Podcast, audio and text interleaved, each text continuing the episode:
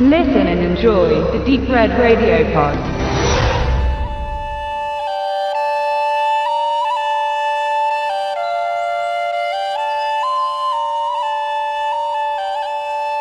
Hakon der Vierte.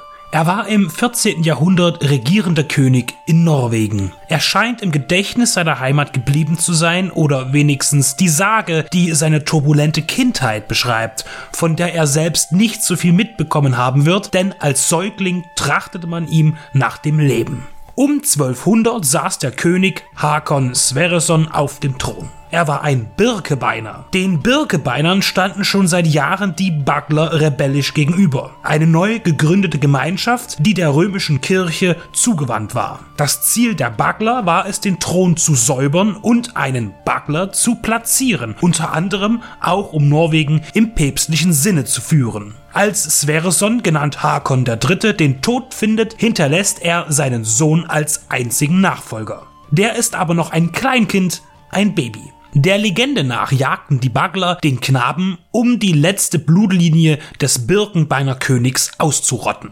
Zwei Skifahrer werden in der Geschichte als Retter des Kindes genannt. Thorstein Skjelva und Skjervalf Skruka. Die Handlung von The Last King, der Erbe des Königs, stellt diese beiden als Helden um die Rettung von Hakon IV. in den Fokus und zeigt den Konflikt zwischen Baglern und Birkebeinern grob umrandet auf. Mit gut sortierten historischen Bezügen allerdings wird auch viel Verkompliziertes ausgelassen oder vereinfacht, um die Story nicht faktisch zu überlasten, zugunsten von Unterhaltung und Erzählgeschwindigkeit.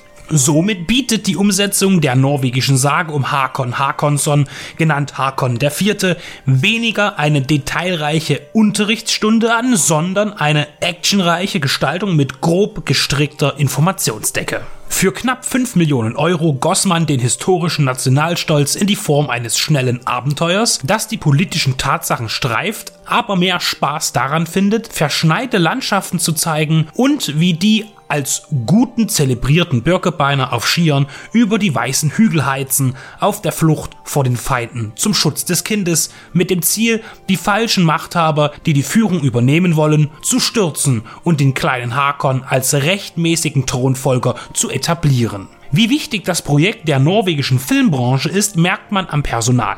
Christopher Hivju, bekannt als Tormund aus Game of Thrones, der aber auch schon in vielen amerikanischen Spielfilmen zu sehen war, Stig Henrik Hoff, Paul Svergehagen, Jakob Oftebro gehören zur darstellerischen Spitze des nordischen Kinos und zu immer wieder auftauchenden Gästen im internationalen Film. Als Regisseur verpflichtete man Niels Gaub. Mit seinem Debüt Pathfinder, die Rache des Pferdensuchers, wurde er 1988 für den Oscar nominiert. Seine Zielgruppe ist meistens das junge Publikum. Er realisiert viele Kinder- und Jugendfilme, einmal auch für Disney. Kindgerecht geht es in The Last King nicht zu. Vor allem im finalen Kampf werden Köpfe zertrümmert, es wird gemeuchelt und gemordet, das Blut spritzt. Hier dürfen sich alle Zwölfjährigen freuen, denn die FSK hat einmal mehr bewiesen, dass ihre Gremien mit zweierlei Maß messen und diese beiden Maße liegen weit auseinander. Bis zu der großen Rauferei hält man sich mit Storytelling auf und hervorragend ausgearbeiteten kinetischen Action-Szenen. Die Jagd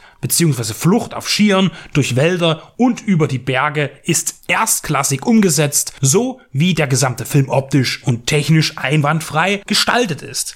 Manche Kulisse wirkt für das Mittelalter zu, sagen wir, vorsichtig modern oder zu sauber, aber davon abgesehen funktioniert das Ambiente. Die Schlachtchoreografie kann dann nicht bei den möglichen Vorbildern Game of Thrones oder Braveheart anknüpfen, aber sie schlägt sich dennoch wacker. Leider ist das Drehbuch so tief gefroren wie die Glieder der Protagonisten im eisigen Winter. Vereinzelte Szenen bringen Schwung in den Ablauf, aber die erklärenden Dialoge sind träge, wenn nicht sogar öde. Ein unaufgeregter Film, dem etwas mehr Spektakel, auch auf Kosten der historischen Genauigkeit, geholfen hätte. Schließlich ist es auch erkennbar, dass eine leichte und bewegliche Erzählung im Vordergrund stand. The Last King ist gemischte Speis, halb sauer und halb süß, eine Entscheidung zugunsten oder dagegen fällt schwer, ein wahrhaft mittelmäßiger Film mit vielen Qualitäten und ebenso vielen Einbußen.